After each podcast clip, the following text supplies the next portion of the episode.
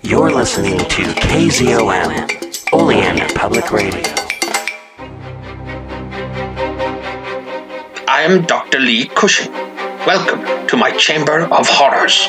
Dr. Cushing's Chamber of Horrors is a monster rally novel in the tradition of the classic Universal and Hammer horror film. It's written by Stephen D. Sullivan, the award winning author of White Zombie, Daikaiju Attack, Manos the Hands of Fate, and one of the creators of the original Chill role playing game. This book recreates the thrills of the classic monster versus monster film. We've got vampires, werewolves, mummies, psychic twins, scheming madmen, and plenty of unexpected chills. Now you can get Dr. Cushing's Chamber of Horrors in print or for Kindle at Amazon.com and other fine retailers. Coming soon in other ebook formats.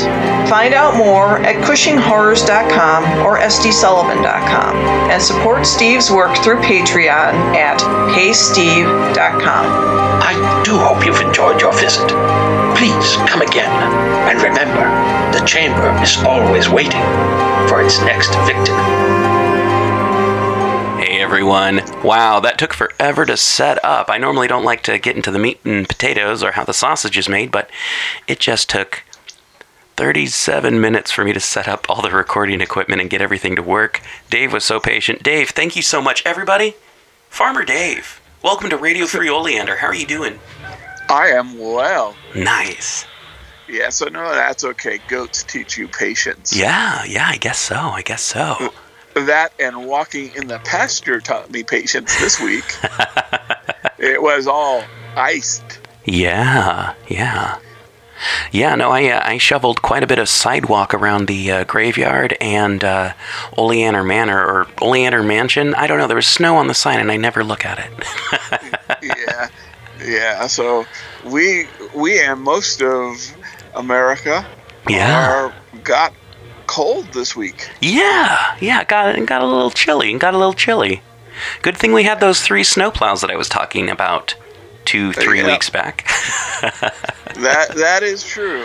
I Yeah. have never seen you know uh, Quantrell Road be plowed so quickly. yeah, So Yeah, yeah, no, no. And I was uh, checking in, in the news, and in Portland, they're not even going to plow the side streets. So, good thing I'm not some dummy who lives uh, on a side street in Portland. IRL, I am some dummy who lives on a side street in Portland.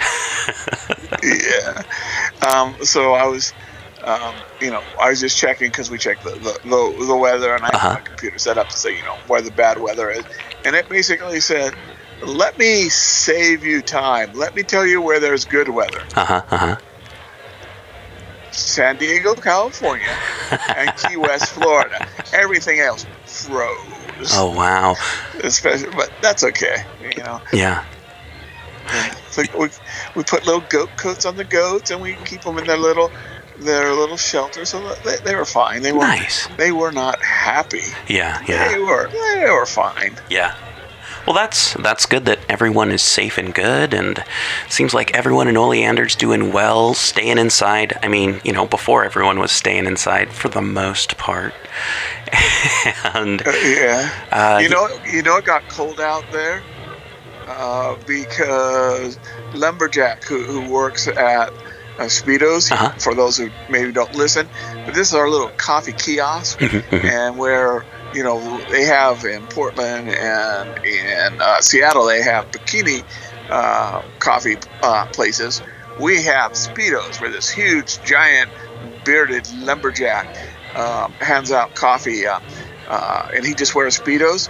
But he, he, he was wearing a fur hat and Yep, Speedos, so yep, you yep. know that it was cold if, if he had to put on a hat. Yeah, no, fur speedos. I didn't know they made them. Crazy Yeah. stuff. But you know, Yeah. probably probably the Yeah. best best place to get coffee in town. That's you know, including all of the uh, the fine restaurants in Oleander, Oregon. But you know, all the gentlemen that work at Speedos are classically trained baristas. You can, or baristas, I should say. Um, yeah, no, no. I mean, uh, yeah, Speedos. So, hey, everyone, stop by Speedos, and if you mention Radio Free Oleander, get 15% off your next mocha or espresso or Americano. I love their Americanos. They're so good. And they say, leave room So- for cream, and I say, just leave room for my face because I'm gonna down that thing way too fast and burn my mouth. So I don't drink coffee, Mhm, but if I order a mocha espresso americana, do I get 45% off? Ooh, I don't think so. I think it's uh, an or, either or kind Ah. of thing. Yeah. Okay, still sounds like a great deal. yeah. It is. It is. I mean, it's it's it's the best deal in Oleander. So hey, all right. Um, Now, did you notice though that there was one place in town where there was no snow? yeah, yeah, yeah, yeah. While I was out shoveling, uh, I, I Yeah. did I did notice that that, that one hotel there was uh, no snow. the so Red Hen. yeah, Red yeah. Hen Hotel. Yeah, it was just like it like you know the you see these like movies and the clouds open up and the sun shine down and it was Mm-hmm. all green grass and you walked in there and it was like goes from 30 degrees to 70. hmm hmm I don't think it's a coincidence Okay. that that's where the men in black are staying. Oh, I, in case yeah in case your audience or audience if you haven't heard before but yeah we seem to be inundated by men in black yeah, the oatmeal eaters. We don't have any Yes. oatmeal in town anymore because of them. yes and you know who you may have noticed is missing Hmm. minion Yeah. haven't seen minion for a couple days Good riddance. so the story is that the women in black hmm were eating their oatmeal and he went to bother them and has not been seen since Well, So it is either his fondest dream or his worst nightmare. yeah. All all I gotta say is if there's people doing something, it's you know if, if there's women sitting around, it's it's not an invitation for you to go and say, hey, it's mind your own business, stick to your guns, and don't be a wiener. That's that's all I gotta say. Uh, Oleander Chamber of Commerce, uh, don't be a creep, minion. Yeah, the, you know, we got over. I, I got a uh, PSA Uh-huh. Uh, that says, you know, uh, if you come across uh, one of the um, uh, men in black, hmm don't make eye contact. Even if they have eyes, don't maintain eye contact. I mean, I've watched enough X Files, seen the movie, uh, read enough books that uh, MIBs are bad news. If you start seeing black choppers and, uh, I don't know, people who could be federales but don't have any sort of uh, discernible uh, credentials on them, uh, I don't know. I don't know, because it's not like everybody can just get a hold of black silent hell. Oh, yeah, yeah, they don't make sounds. That's kind of. At first, I thought it was uh, like the windstorms and stuff like that that we weren't hearing them, and then it's just like, oh no, no, they're just real quiet choppers. Hueys. do you know how? Do you know how creepy it is? Uh, it's so creepy that when I see them, I start going "Woo, woo, woo, woo, woo, woo, woo," just to make it sound like I sound the hear the helicopter, so I don't go crazy. yeah, the helicopters. Uh, they, they, were they were uh, over by the uh, graveyard the other night, the cemetery, and I've I've I've seen them. Uh, yeah, yeah, no, and I just, I mean, if they're looking for something, I hope they find it. If they're just they're just sweating us, trying to find out what we know. Oh man, I hope they they're probably listening to this right now. You know what? You know, and I saw them, and it's almost like they were playing uh, tag. Yeah. Like they were bored. Like the helicopters would start flying around, and they have the huge old light. When they flashed one with the huge light, hmm you know, it had to stay. Like it's like literally, it's like they're playing freeze tag. Are they playing flashlight tag?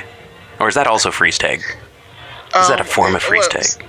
Free, freeze tag. Well, freeze tag is when you touch them, I guess. So Okay. Flashlight tag is probably more accurate. But yeah, when you when you tag someone and then they have to stay in position. Yeah. So it's like when they uh, got one of the other helicopters and flashed it, it just had to fly there and took out all the others. Hmm. So I don't know if it's a training op or uh, I don't know. Maybe it's a team building exercise for Men in Black. And you know what? I was really, really, really positive they were here for the uh, the the goats, the uh, Angora or uh, is that right? Angora, Angola, Angora, Angora. Angora. Yeah. Angora.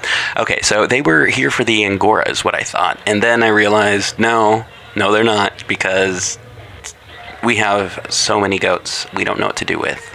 and they don't seem to be interested in the angoras at all or their uh, dehydrated properties or their more and more different properties that we're finding out. Um, we now have uh, several green goats, which um, I don't know if you're uh, responsible for pouring Mountain Dew on multiple goats, Dave.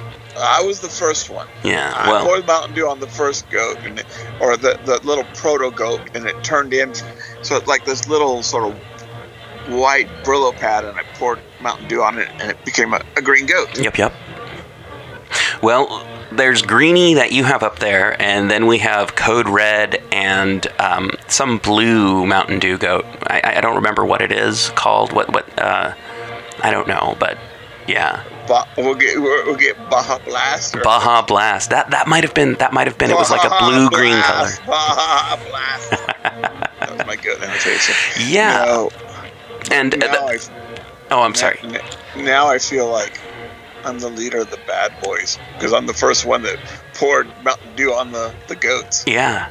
Yeah, no, and I thought we were done with the goats. Um, me and the kids were playing Goat Simulator on PS4, which I don't know if you're familiar with the game, but you run around as a goat, causing as much mayhem as possible. And uh, So you're, be- you're a goat. yeah, yeah, no, no. They're like, shouldn't this be called Crazy Goat Simulator? And I'm like, what do you do? And they're like, oh, we try and get up as high as we can and cause as much mischief. I'm like, that's goats. I'm like, That's we can goats. we can go to uh, we can go to the goat farm, and they're like, we don't want to go to the goat farm. We want to stay inside where it's warm and play PS4 and watch Lilo and Stitch again. I'm like, okay, fine, whatever. I'll go shovel. But anyway, so I thought that they were just playing Goat Simulator really loud, and I walk in the front room and I'm like, hey, turn it down. And they're like, oh no, no, that's that's the front yard. So I walk around our, our little tiny uh, cottage that used to be the uh, crematorium, and uh, I don't know how I didn't see this, but there was so many goats. And there was goats on top of goats. I didn't know goats could stand on top of goats. I didn't know goats would stand for other goats standing on top of them. They usually don't, but if they can, if they will, then definitely the other goats will stand on top of them. Because there was a really, really, really big goat. And then on top of its back, there was a smaller goat. And on top of that goat was a much smaller goat. So, so my understanding, and and I haven't seen this, but I heard when I was at A1 Taxidermy, which is uh, actually our, our supermarket, Mm-hmm, that that these little goats. So people maybe didn't listen to us the last couple of weeks, but yeah, these these sort of like Brillo pad things happen. And if you put water or Mountain Dew, or they, they, they turn into goats. Mm-hmm, mm-hmm. And then my understanding is if they snows on on these goats, and that's why I have them all underground. Mhm. Uh, they like little tiny goats, like tribbles, come out. Yeah, or gremlins. Yes, well, I, yeah. So you probably don't want to put. It's a bad idea to put Mountain Dew on one of those little tiny goats. Mhm, It's a bad idea, David. No, no, no. It's a bad idea. I, I'm sorry. I'm, I'm having a conversation with myself. Yeah. No, it would. It's it's it- it's a it's okay. Hey, oh, oh, can you hear that? I heard I'm ju- I'm something. just- Oh, nothing, nothing. I'm, I'm just walking over to the refrigerator. Dave, don't pour any more. Get Mountain Dew on goats. I'm not on goats. Not on full size goats. Okay. Okay. Okay. But yeah. So, so, yeah, maybe if you put Mountain Dew on them, they be, become they I become gremlins. Huh. I have a feeling we're going to have to take a bunch of green goats to uh, a town that we've taken a plant. Have you ever have And- you ever like wondered if Mountain Dew would pour it on a little tiny miniature two inch, three inch goat would turn them into a gremlin and not been able to sleep until you know? Nope. Well, I have a feeling we'll be talking about this next week. But you know what we need to talk about now, Dave? We need to talk with one of our f- friends of the show, Yeah. Derek M. Cook. Yeah, yeah, we're going to be talking to Derek. What? do- Well, I'm not. You are. What? What are you talking to Derek about this week? So Derek is working. Uh, he's most known for his um, um, Monster Kid Radio uh, podcast. Sure. But he is a long life uh, role playing uh, role playing gamer. I did not know Uh, that. Yeah, and uh, you know he, uh, um, ever since you know in high school, Mhm. and he's got a YouTube channel about they publish about once a month or something. But he has got a new supplement that's coming out for 5e D&D Mhm. called Harsch Kingdom. Ooh. Not, not Harsh Realm, not the Dutch comic book, Uh huh. but Harsch Kingdom. Um, and uh, yeah, so we're going to talk about it, and uh, he and I are going to play a little, uh, not a game of D and D, but a game about D and D. Quick thing. Uh, quick, quick interruption. This is me talking about um, harsh realm. Do you know where the term harsh realm comes from? Uh, I know it was a comic book, and then it became uh, a, like a, a, a TV show by the creator of X Files that only went like five episodes. But where does it come from? Okay, so in I think it was 92, 93, maybe 91, uh, New York Times, or I'm trying to remember if it was New York Times or the Washington Post, but it was one of these uh, newspapers. Uh, might have even been a magazine. Called up Sub Pop Records and talked to the receptionist and asked, "Hey, what are some uh, slang terms that grungers are using?" And she's like, "Oh, slang terms that grungers are using. Okay, you know how hippies said bummer? Well, we say harsh realm, and like just made up all of these things that people use. So I, I, I heard of that. I Uh-huh. heard that they they called hoodies caterpillars and stuff like Yeah, that. yeah. But I, I hadn't heard that the harsh realm was. Yeah, Harsh Realm was uh, in place of Bummer. Yeah, I, I used to remember a whole bunch of them because my friends and I, you know, Pacific Northwest in the 90s, that's when I was in high school, early 90s, uh, like my senior year, like as I came back from spring break and, you know, people were like, oh, hey, Kurt Cobain shot himself. And I'm like, oh, shit. Anyway, um, but yeah, no, we used to uh, say the various like various things. Be like, oh, um, oh man, I'm trying to remember. There's a whole bunch of them, but Harsh Realm is the one that always. Uh, anytime I hear Harsh Realm, I'm like, that's fake for bummer. That's fake grunge for bummer.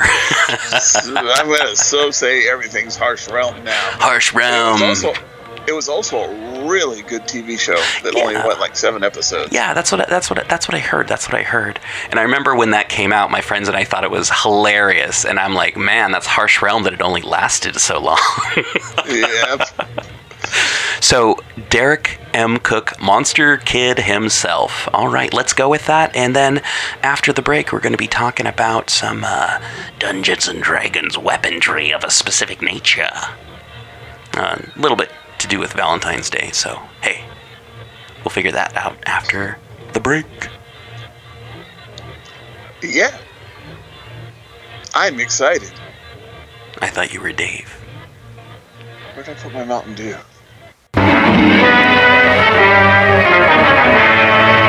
Prepare for a spine tingling, nerve shattering podcast featuring all your favorite monsters. You won't believe your ears when you listen to Monster Kid Radio. Hear your host, Derek M. Cook, and his ever rotating stable of guests discuss your favorite classics and sometimes not so classic monster movies. Subscribe to Monster Kid Radio through iTunes or Stitcher, or visit monsterkidradio.net before the next weekly episode of Monster Kid Radio. Go through the archives for interviews with Sarah Karloff, Victoria Price, and Joel Hodgson. Listen to discussions about movies like Creature from the Black Lagoon, Island of Terror, and King Kong. And don't forget convention coverage from Monster Bash and the H.P. Lovecraft Film Festival, Classic Monsters, Modern Talk, and the head of Rondo Hatton, only on Monster Kid Radio.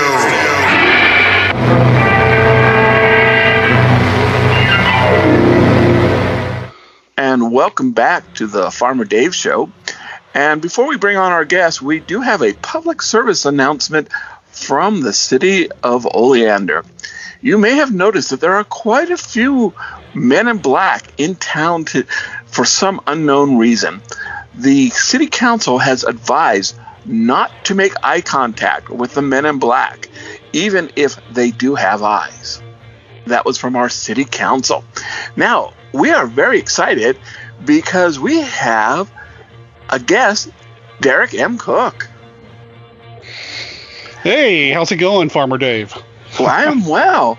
In fact, we've had many guests on the Farmer Dave show, but you're the only one who's ever returned.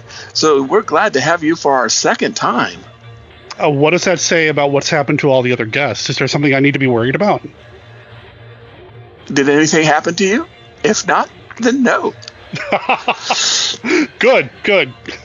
So, so uh, you know, I am sure that people who would listen to Radio Free Oleander know all about you. But let's go ahead. Why don't you uh, introduce yourself?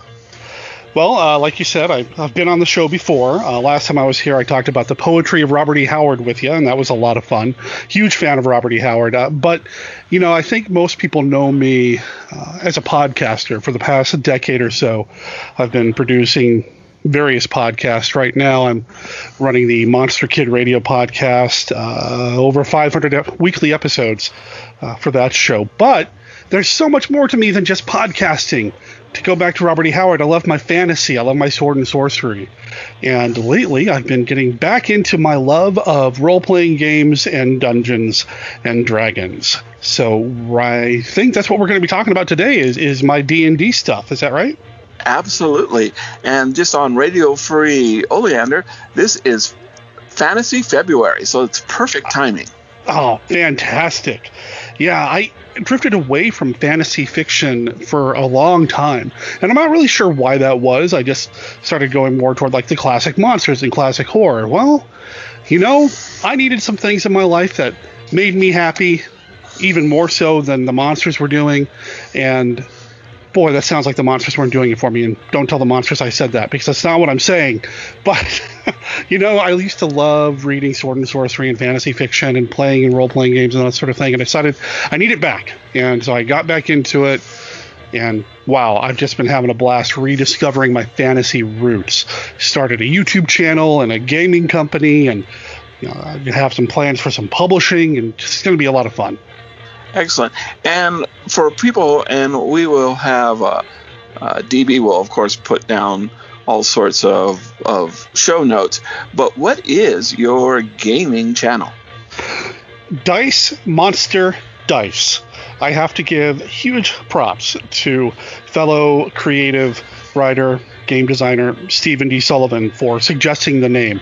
I really wanted a gaming company name that evoked the spirit of the classic monster movies that I love so much. And I'm sure you know, Dave, that Boris Karloff was in a Lovecraft yeah. adaptation called Die Monster Die.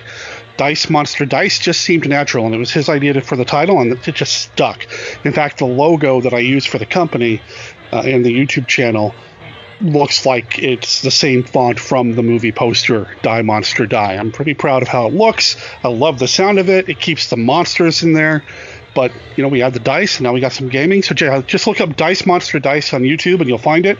I do have DiceMonsterDice.com as well, so you can find it that way too. Excellent. And spoiler, uh, Stephen D. Sullivan will be our guest next week. Oh, fantastic! Tell him I said hi.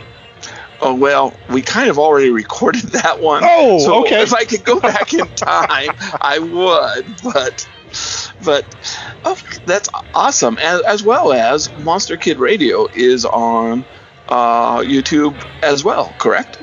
Yeah, Monster Kid Radio does have a YouTube presence. You can just look up Monster Kid Radio, uh, and MonsterKidRadio.net is the main hub for all things MKR on the internet. Excellent. So, what is this new role playing uh, project that you have? So, when I was playing Dungeons and Dragons last before I started to drift away from it and get out of it. My gaming group fell apart and you know I just ran out of time and I started filling every waking moment with podcasting so I didn't have time to keep playing and keep up with it.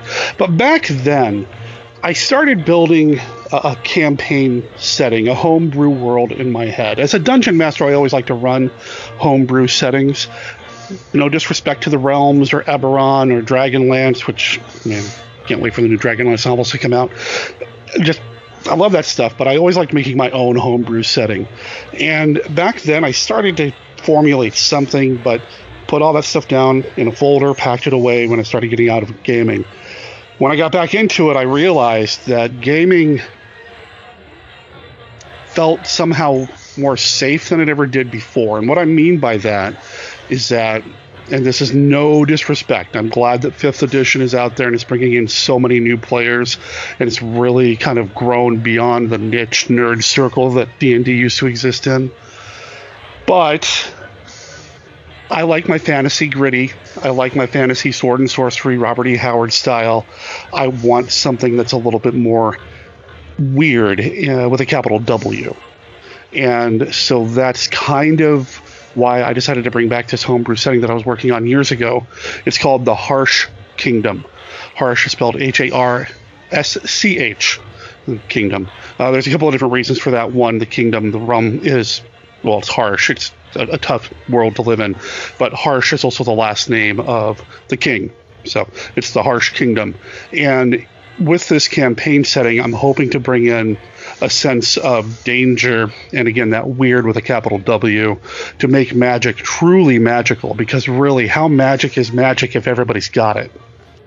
You know how, how magic is magic if you know everybody who's above level three as a player character can do something magical. It becomes mundane at that point I want my magic to be magical. I want a sense of excitement when somebody does something crazy or intense or whatever. And I'm pretty excited about the Harsch Kingdom and, and, the conceits that we have in place to explain why this world can be a little bit more rough and tumble than your typical role playing game setting. I actually was just working with my co-designer Mike Marisitz last night, and we came up with some really cool rules. Okay, let me take that back. He came up with some really cool rules cool. regarding uh, death saves would work.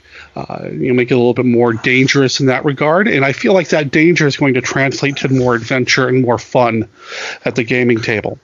Uh, to start the Harsch Kingdom publishing thing, we decided to take part in Kickstarter's Zine Quest to this year, and that's where the Harsch Tables comes in. Harsch Tables Volume 1 will be the first official Harsch Kingdom supplement from Dice Monster Dice. Okay, excellent. And you know, so I have a quick question for you, and, and if yes. this is too much of a trade secret, is this going to maybe buff up your typical magic users? If they're not going to have magic as much, are they going to be maybe a little bit more combat oriented, or? Well, not necessarily. I mean, I'm not taking magic away and oh, making oh, okay. it you know, rare, but what I am doing is, well, I'll tell you, one of the things in the Harsch Tables supplement is a magic misfire table. In the Harsch Kingdoms, there are certain rules in place because there's a history of magic going wrong. Uh, Here, okay. that, so, so magic isn't necessarily as encouraged as it would be in a typical D and D setting. There was an event that took place thousands of years ago, referred to in the history books as the first cataclysm and it's called the first because there was in fact a second. Uh, but it's called oh. the first cataclysm. It involves spoilers right? Uh, it involves devils and demons and the world almost being broken apart. And because of these things that happened, it wasn't necessarily a magic user's fault per se, but it's believed that there was, if there wasn't as many magic users involved, perhaps the first cataclysm wouldn't have happened. So, because of that, the kingdom does not necessarily allow magic to be used willy nilly whenever. It's, it's a lot more controlled. All the spells are still there, but it's easy to get carried away with it. And because this world has had two cataclysms as the result of magic being used so much, there are there's a possibility of some magic misfires happening, some things happening. Uh, call it uh, a fumble when you're using a spell, you know, something along those lines. But the Harsch tables, one of the big tables in there will be a 100, a 1d100 chart of various magic effects that could go wrong, seriously wrong, depending on what you roll. Every time you use magic in an area that probably shouldn't be using magic because, well, some bad things already happened there once before. Uh, one of those options will, in fact, be triggering the third cataclysm, and that would be bad for everybody. Oops. hey, what did you roll? I rolled a 99. Oh, and the game oh. master just walked away. I guess the game's over. Oh no, we can keep playing. How many hit die do you have? Okay. Uh, but no, I'm really looking forward to that because bringing the magic in, and we are going to have some new magical classes as well. We're designing a few new player classes to go along with that, some new spells, that sort of thing. One of the things about the Harsch Kingdom setting is that, well, let me ask you, David, when it comes to role-playing games and like D&D and things like that, is there a branch of magic that is sometimes considered evil or, or frowned upon? Oh, you mean necromancy? Yeah, it's not so much a big deal in the Harsch Kingdom. Necromancy actually is not necessarily encouraged, but if there's a necromancer doing something, more likely it's it's okay. It's, for a good reason. Chronomancy, however, chronomancy is seriously frowned upon in the Harsch Kingdom because that's part of what led to the Second Cataclysm. So necromancers running around, you might see more of them. Anybody trying to do anything with time, lock those people up quick. So, so, so in Harsh Realm or Harsch Kingdom, excuse me, they wouldn't let you cast the spell to go back in time to say hello to uh, Steve. exactly. Okay. So, so yeah, probably not a good idea. so you're actually our second guest this year that is part of Zine Quest, and um, maybe if if you could share maybe a little bit about what that is. I just found out about it about a week before we decided we were going to do it. A Kickstarter is a crowdfunding crowdfunding platform. I think a lot of people, I think everybody knows what Kickstarter is these days. Apparently, once a year they do an event in the month of February called Zine Quest, where they encourage and highlight creators to create zines for role-playing game supplements. It's all RPG specific. It doesn't have to be Dungeons and Dragons. It can be whatever you want but D&D being the most popular role-playing game in the world, you know, most of it goes that way. And it's just uh, an initiative to promote independent creators getting involved in the gaming space.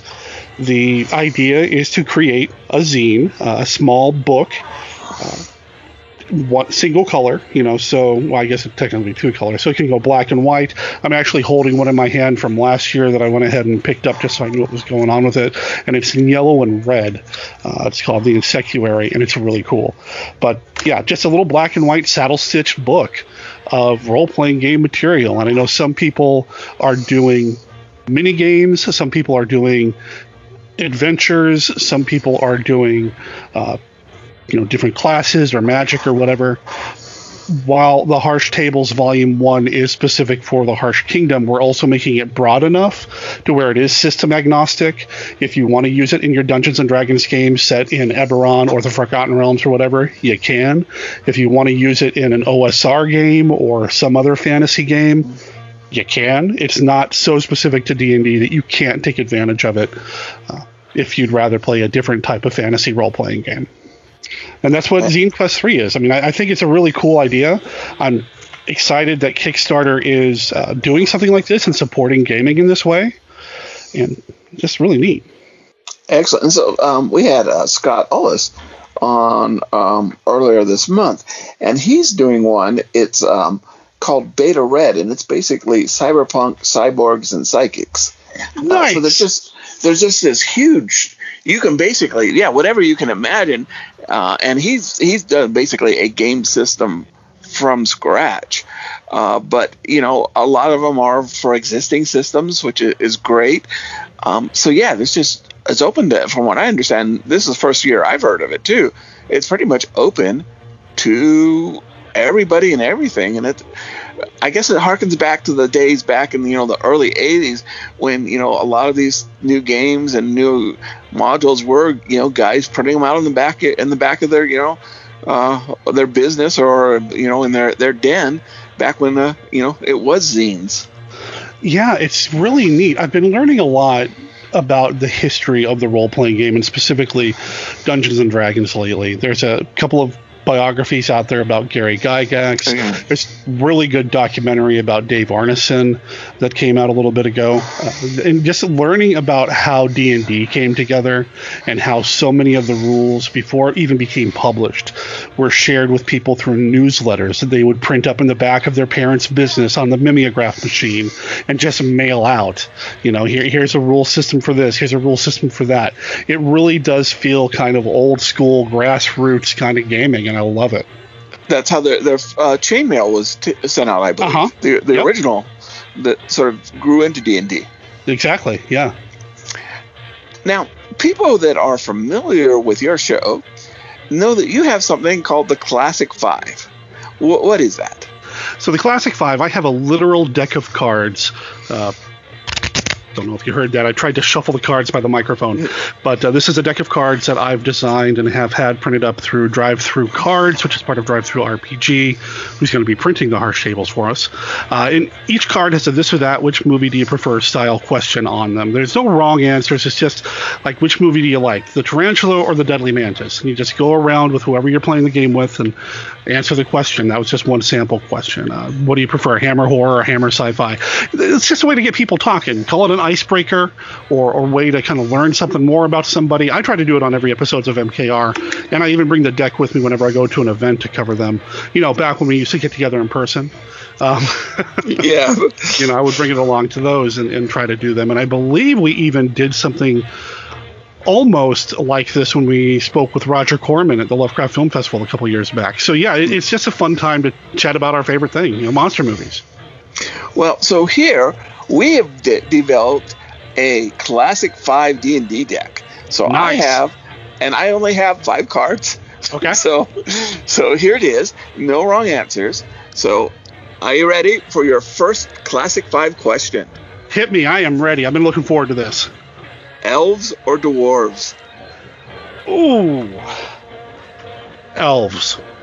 Elves. I like I like elves, and uh, not not that I have anything against dwarves, but I think, especially when it comes to D and D, there are some really neat variants that come along with the elves, the sub races that I really like. One of my favorite player characters I've ever played was a ghost elf, and the ghost elf was something that appeared in a Dragon magazine back uh, in the when it was still being published by Paizo Publishing. Uh, and I, I love the ghost elf so much. So yeah, elves, hands no no question. So I think up till about two or three years ago, if you had asked me this question, or if I had asked myself this question, I would have said elves. I love elves, especially half elves. Hey, hey, David, as- you gotta be. yeah. Dave, Dave, you can't go back in time to ask yourself this. Chronomancy. A, no, okay. I won't. I won't. But if you ask me this question right now, as I realize that I'm kind of short and stocky and have a beard, I'm kind of I'm kind of associating with dwarves. Ah. And, and I really like the dwarves in 5 5e. And if somebody would in the next D&D game I want to get in, I want to do a dwarf monk. But the, of of the drunken masters. You know, so he's making the beer, getting drunk, and then beating people up. that sounds like it'd be a lot of fun to play. It really does. Yeah. Um. So I'm tend to. I used to be uh, on Team Elf. Now I'm more on Team Dwarf. Okay, ready for number two? Hit me. Let's do it. What's your favorite D and D weapon? Wow. Um.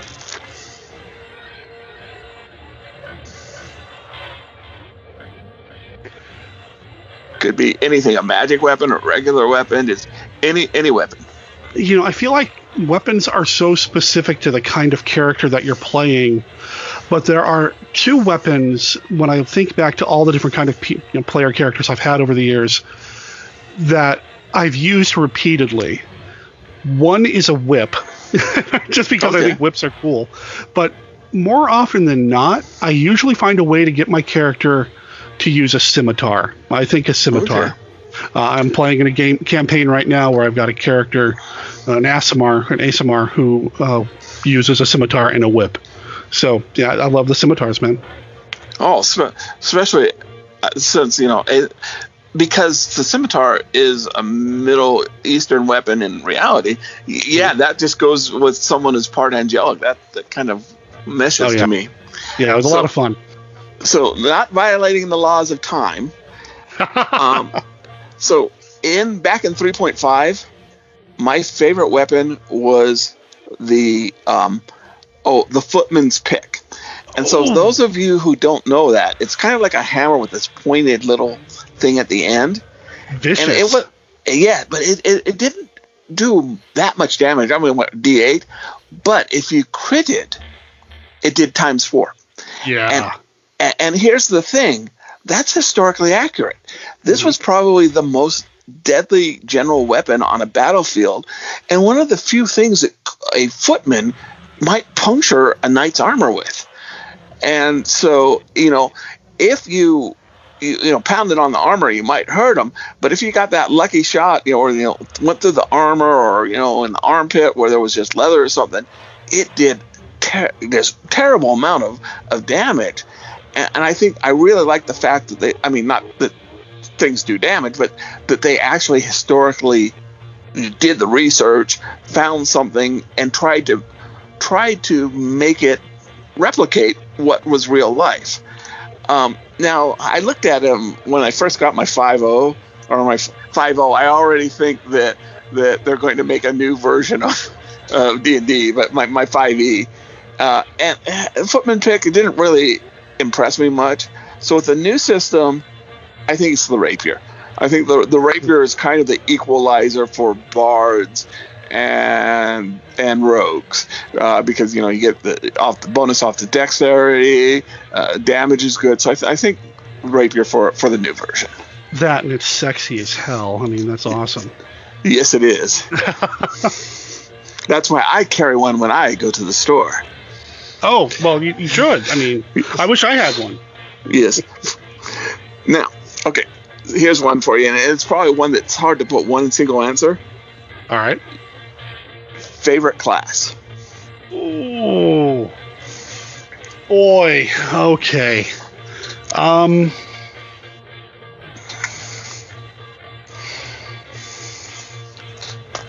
I'll give you two answers. Okay. Um, there's a, a, favorite class that I never got a chance to play, uh, and that is the Dread Necromancer from 3.5 from the Books of Horror. Okay. Uh, which I always wanted to play. I always wanted to play a Dread Necromancer, but you know, I was getting out of gaming before I could really get into that, and I just my gaming group fell apart. And yeah, I just so you know, if anybody's out there running a three five game and they want a Dread Necromancer to show up, hook me up. you know, hit me up. I'll I'll, I'll catch you. Uh, from modern five E stuff.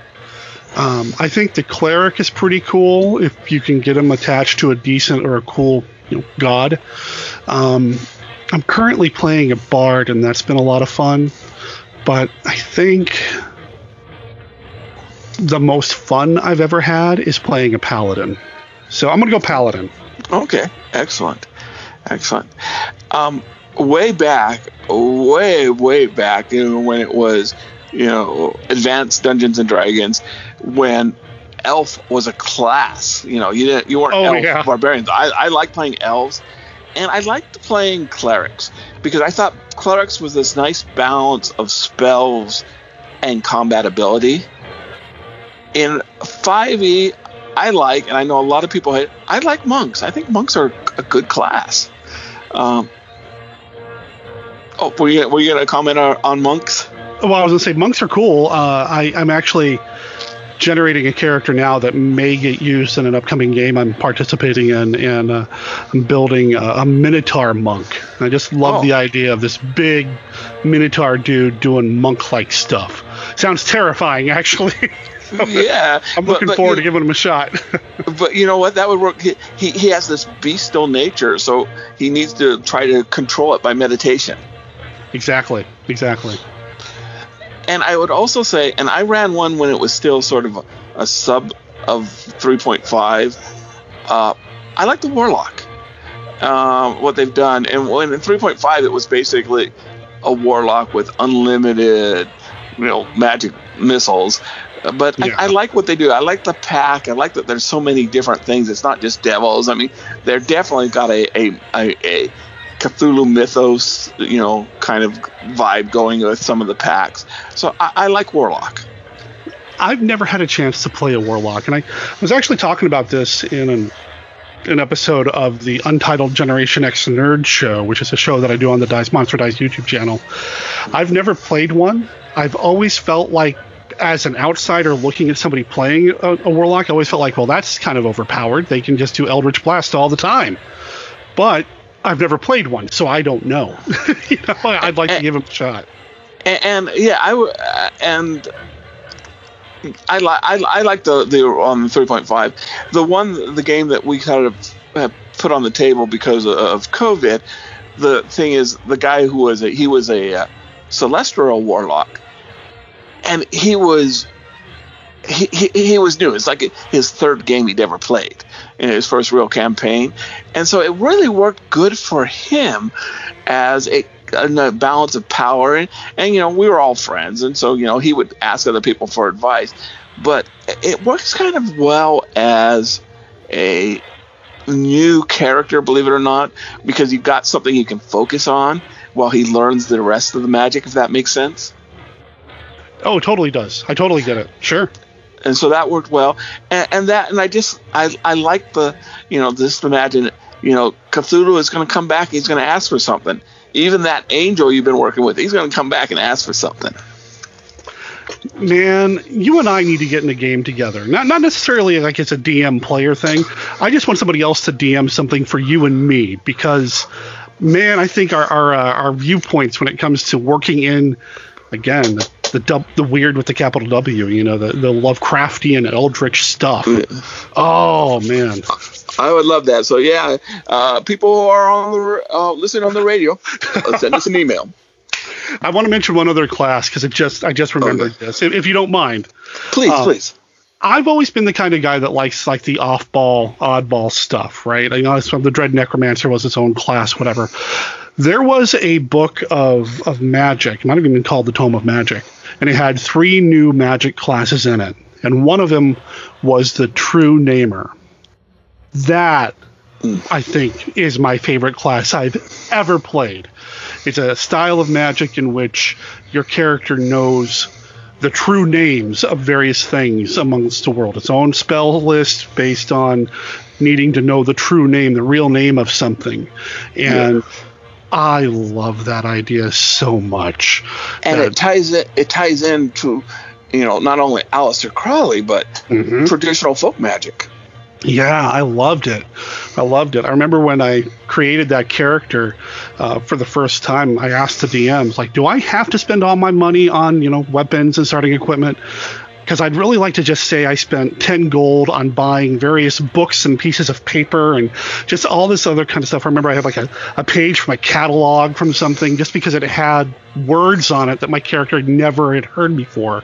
And he wanted to see if they were linked to anything in the real world. And man, I miss that guy so much. His name was Majok. Oh, I, am oh wow. Oh, yeah. I want to go back to that guy so much. Oh. it, it, it, sounds like Harsch Kingdom is going to have a, a new NPC. Oh, that's a good idea. I mean, I was already working on an astrologer class. Maybe I can come up with some sort of a, a true namer kind of thing. Okay, so this is this is going to be the this is going to be kind of the trickiest question. Okay. Okay. We all know that in D and D, gnomes are the makers of gadgets what is your favorite gnomish contraction contraction or contraction? Oh my god, I have no idea. Oh my. I don't know if I can even answer that. Uh, okay, that like I said, that, I knew that was the hardest question there. Oh boy. Wow. Um Oh, uh, I got nothing, man. Um, oh, okay. So do you, do you have something? so I'll tell you one. So I had a, a, party, and they went out. To, they were going out to hunt this dragon. Uh huh. And it turns out it wasn't a dragon. It was this mechanical beast made by a bunch of gnomes, and they would cast like fire spells and. Oh, I love that. Okay, so let's let's throw that one out and since Sorry, I only man. have no, no, no. There's no wrong answers in this. okay, so I'm got I've got I'm saving the last question for last. So here, what is your what is your favorite um, Harsch Kingdom aside? What is your favorite D and D setting? I love Dragonlance. Uh, Dragonlance was my first experience with a world specific setting for D&D. Uh, the person who taught me how to play Dungeons and Dragons also uh, was the person that introduced me to Dragonlance in high school. Uh, I was taking a class called Epic Fantasy and Science Fiction, which was really cool. And he gave out a sheet of approved reading material. We had to read some book from this list, and it was a handful of like the Belgariad by David Eddings and the Dragonbone Chair and, and Camelot 3000, the graphic novel was on there, but the Dragonlance Chronicles were on that list as well. And I decided to go ahead and give that a read, and I was sucked in and blown away, and I've been a Dragonlance fan ever since. And I'm so glad that the lawsuit that Weiss and Hickman were bringing uh, to Wizards got resolved so that we can actually see the new Dragonlance novels they're working on. And the rumor is there's a Dragonlance source book in the works. So I'm hoping, I'm hoping. I, I'm, I'm sure, I'm sure there is. So this is where I show myself as a complete heathen. Okay. For 3.5, I love modern. D20 Modern was this amazing setting, and they had a whole bunch of different versions. They had a psychic one. Uh, they had basically where you hunt monsters like Buffy the Vampire Slayer, mm-hmm. uh, and but yeah, the, I really really enjoy. I liked them all, but I enjoyed uh, D20 Modern from 3.5. And the thing was, the starting classes on those were all on attributes. So you had smart hero, which was intelligent, and then you know your strong hero, which was strength, and then when you got up to fourth level, you could take something like mage or you know shadow hunter or daredevil. But no, I loved the. Uh, in fact, I, I have every every D20 modern book ever printed. D20 was a great setting. Uh, I think merging the D20 fantasy rules of Wizards was known for with a modern setting was I mean, a no-brainer. It was great. Plus, if you wanted to, you could start mixing and matching. You want yeah, your modern day heroes to go fight a mind flayer? The stats are already there. Yep. So, yeah, to go back to Lovecraft stuff again. Not that my, you know, you know, tentacles yeah. and brainy stuff. You know. well, they they they did make. Uh, I mean, we all think of uh, Call of Cthulhu, you know, of Chaosium, but they did make a D twenty. Um, yep Call Cthulhu. I loved that. It was written by Monte Cook, uh, yes, who is legendary game designer, you know. And I, I had that book and I loved it. Uh, there was even an appendix in the back that taught you how to turn Call of Cthulhu spells into Dungeons and Dragons spells. And boy, did my DM hate that. I bet. Okay, so ready for the fifth question? Yeah, hit me. So this is a question actually we're asking. It's not D and D specific but we're asking everybody this in February. If you could have one fantasy creature from D&D or any other fantasy to be real in this world, what would it be? Oh boy. My favorite D&D and, and fantasy monsters and creatures are are all bad. So I, you know, my favorite my favorite monster from D and D is the Githyanki, and I would not want them running around in real life. Um, dragons could be really bad too. I mean, ooh. Um.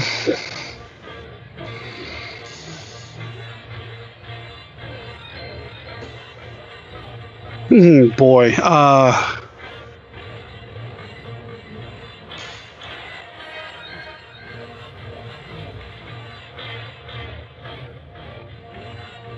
You know what? I take it back. I think dragons would be cool. I think if if it was a good dragon, it'd be really cool. So yeah, metallic dragons. There you go. There you metallic go. Metallic dragons. Yeah, yeah. That, I think that's where you know. I mean, I could I could you know chintz out and say something like unicorns because they're not you know going to kill you, but I think dragons would be fun. So, Why not? So, so I remember walking in a parking lot when I, when I got into Portland a while back, and I looked up, and there were three, uh, uh, right by the river, there were three giant osprey flying over me, and this this thought of awe. But yeah, what if they were three golden dragons? I mean, the awe factor would just be up by ten. Yeah, yeah. So, so personally, for me, I wish it was like house spirits or brownies or you know, good little you know spirit elves. Where I would love if I just left out some cottage cheese and said, "You're great guys and we love you." They'd go and milk my uh, goats for me. Hey, there you go. Okay, yeah, yeah, yeah. There you go. Le- leave out something for the brownies, and hey, uh, uh, would you mind cleaning my house up a little bit and doing the dishes and stuff? Because you guys are awesome. Yeah, I'm I'll on make- board with that. I'll make brownies for the brownies and they'll mow my lawn. There you go. well, there you that's go. it. That is the initial launch of the Classic Five D and D. Thank you very much. I love that. That was so much fun, man. Well, we were, so real quickly, uh, let's hear where uh, we can listen to you weekly, but also where we can get more um, information on your uh, on your Harsch Kingdom. Okay. So I mentioned it a couple times. MonsterKidRadio.net is the weekly podcast. If you want classic mon- monsters, modern talk, that's where you're going to want to go. Uh, if you want to talk about gaming, if you want fantasy, if you want D and D, whatever, DiceMonsterDice.com is your hub, your main site, and that's going to give you links to our YouTube channel, where we have the Dice Monster Dice YouTube series, where every other week I typically put out a short gaming video myself, and then once every two or three weeks we put out an episode of the Untitled Generation X Nerd Show, where myself and Mike Marisitz talk about fantasy D&D stuff from the point of view of a member of Generation X, uh, since that's who we are. Um, that's that's been a lot of fun uh, doing that with him. Uh, and then the Harsch Kingdom, obviously Dice Monster Dice will get you there, but we've got the Kickstarter campaign right now. Uh, just look up Dice Monster Dice on Kickstarter, Harsch Kingdom on Kickstarter, or you can go to tinyurl.com slash harsch kick. Now remember, I spell harsh with a C in there, so it's H A R S C H K I C K, and that'll take you to the Kickstarter campaign page for the Harsch Kingdom. And special announcement time I fired up my computer after my Sunday morning gaming session, and boom, we hit our goal already. We are exactly at our goal as of right now. We still have, as of the day this recording goes out, I think, what, maybe eight days left. And there will be some stretch goals announced. So there's still time for you to get in on getting a PDF or a print edition of the supplement that'll be coming out later this year. Well, excellent. And we are out of time here, but hopefully you will be the first person that appeared on this show three times. there you go. I'd, I'd love to do that. All right. Well, thank you very much. Thanks, Dave. The Necrocasticon, where we blend horror and metal for your pleasure and ours, with special guests from horror and metal, with host Smoke and Walt Ball, Thomas R. Clark, That was sounded like Paul trying to get laid. Mr. Scott Reacts, You don't have to pay for it, which I think is ridiculous. Sergeant Fury Dan Roberts, and Uncle Skip Novak. Train, train! And where can you find the Necrocasticon, Sergeant Fury? Wherever you get your fine ass podcasts. Mondays on Project Entertainment Network.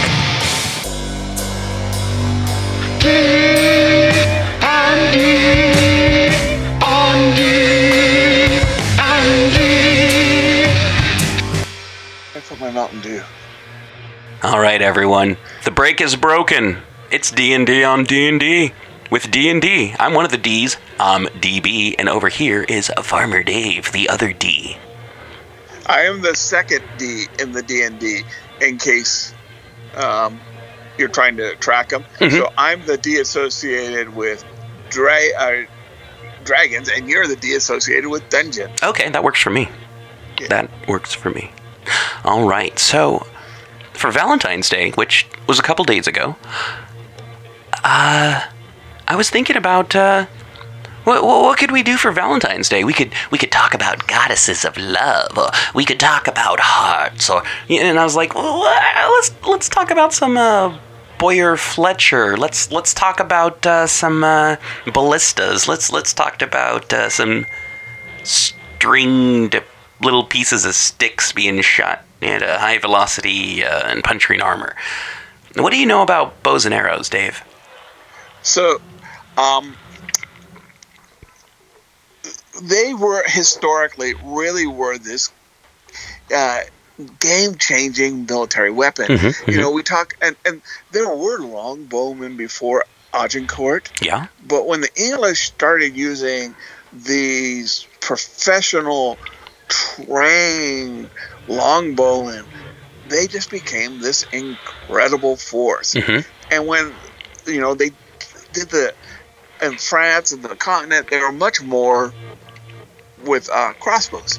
And when they did the demonstrated the first crossbow, to Mhm. one of the popes, uh, and you know, he, he, it was watching him shoot through armor. Mhm. You know, it's just shooting through, through uh, some sort of mail, plate mail or something.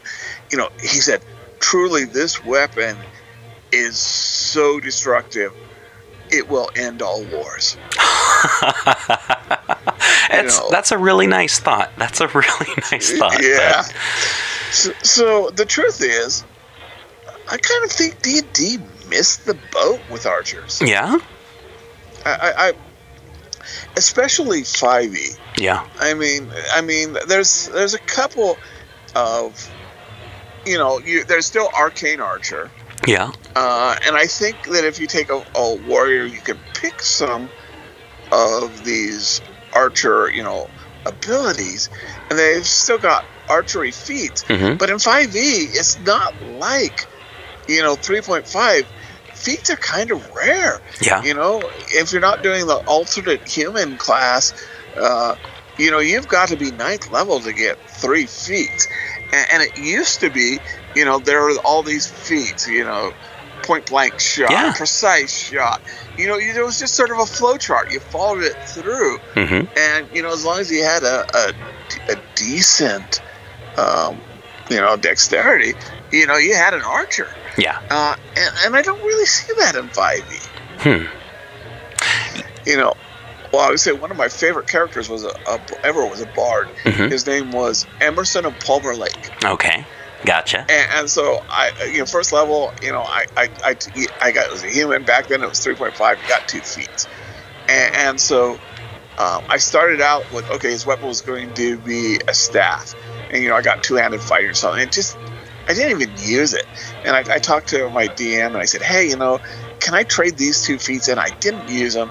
Can I trade them in for for you know archery feats because I think I'd be better supportive Yeah. and um, he, he was cool. He let me do it, and, and that was it. I just and you know when I got like tenth or eleventh level, I pretty much did everything I wanted as a bard. hmm Um, he let me actually take, uh, even though it was a human, he let me take arcane archer, Oh, cool. and you know, and, and they still have a, an arcane archer subclass, but the subclasses they're not like like having the prestige class. or hmm the- you know so you know and i and i love it he would like you know he would just I, in fact i got he would he could shoot three arrows at a time That's so i cool. went i went to my gaming store in california when i lived at the time and i bought three fist-sized 20s so i could see you know those are my archery Nice. Very nice. and so yeah no um, i've always yeah i think that the d&d is kind of missing on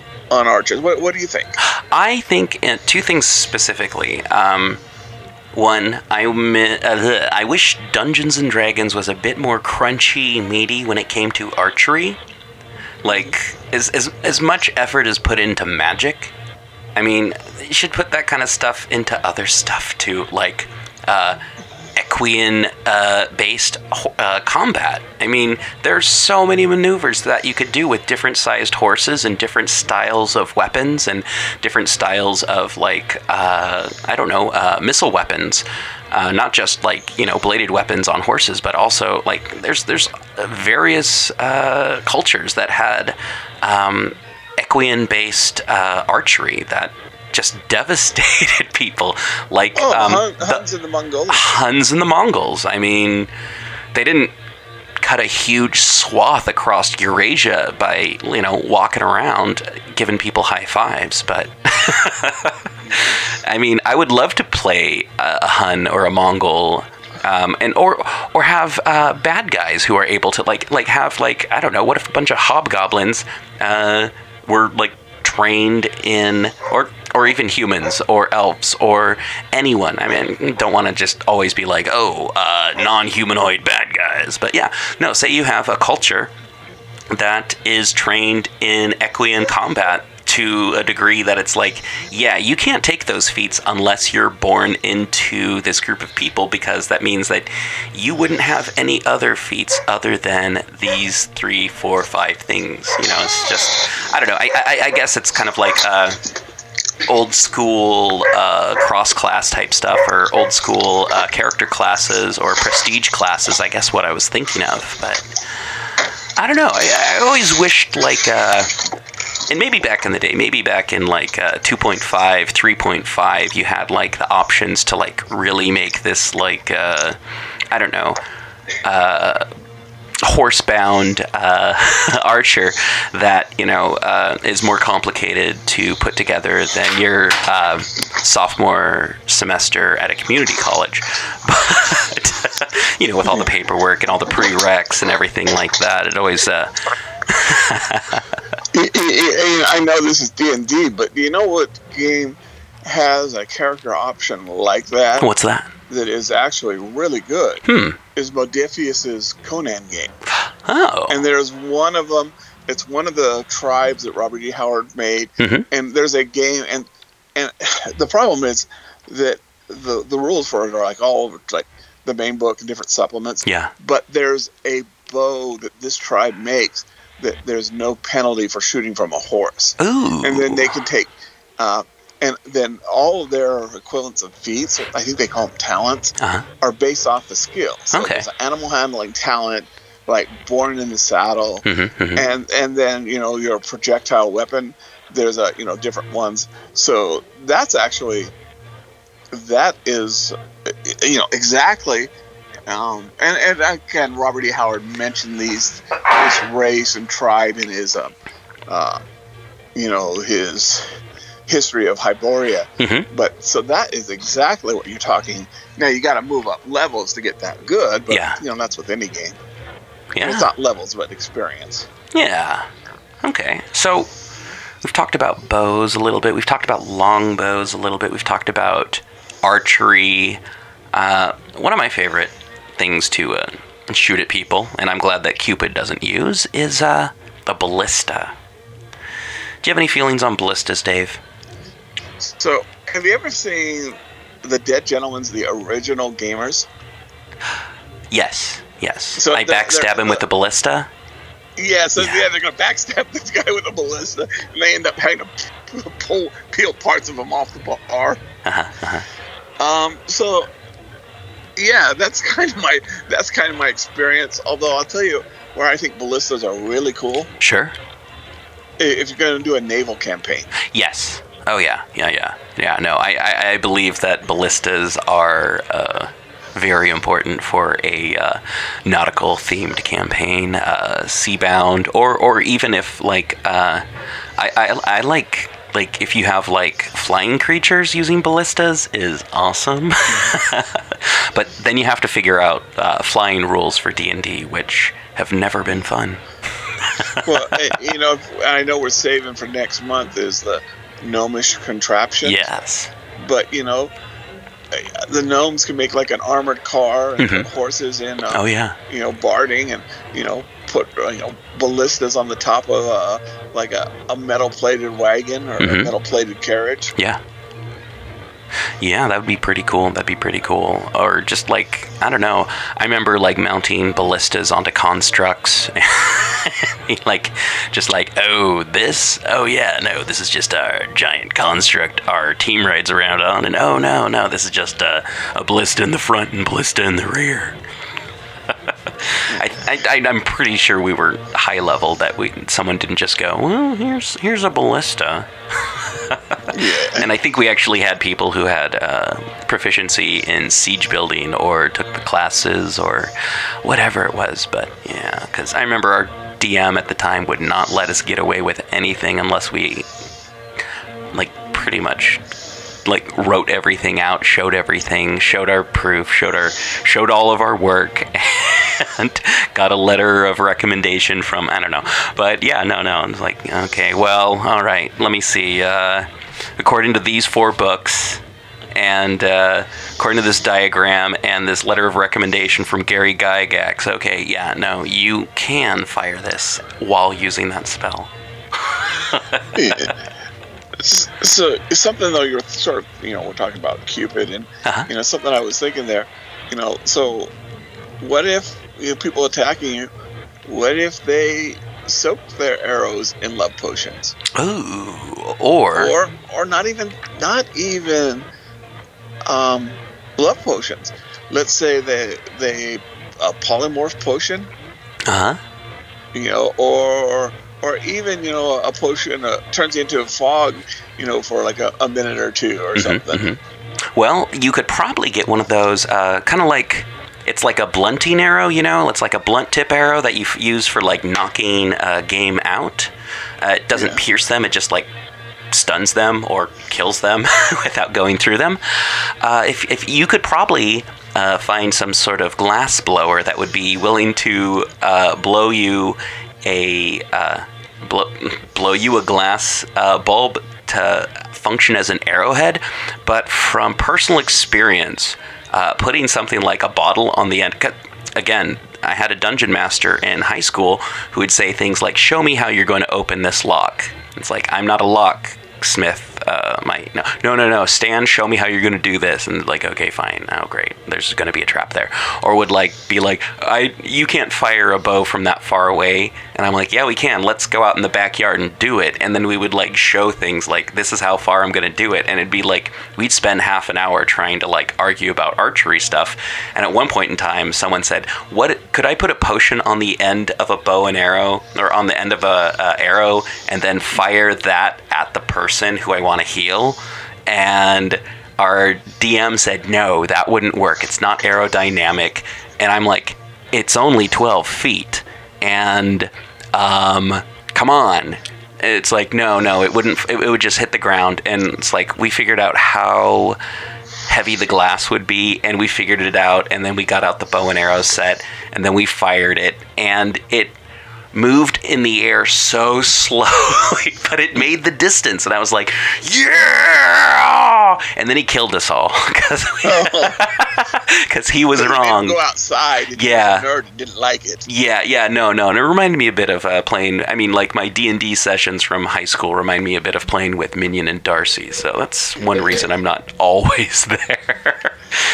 So, so my favorite though experience with a uh, it was a crossbow, Uh-huh. and it was a game I was playing, and I had um, uh, I was a, a cl- cleric of like a, a wandering or traveling god, yeah, and so we had this one dwarf that was our he was our big big fighter, right? yeah, and, and so everyone else was support, uh, rogue or a cleric or something.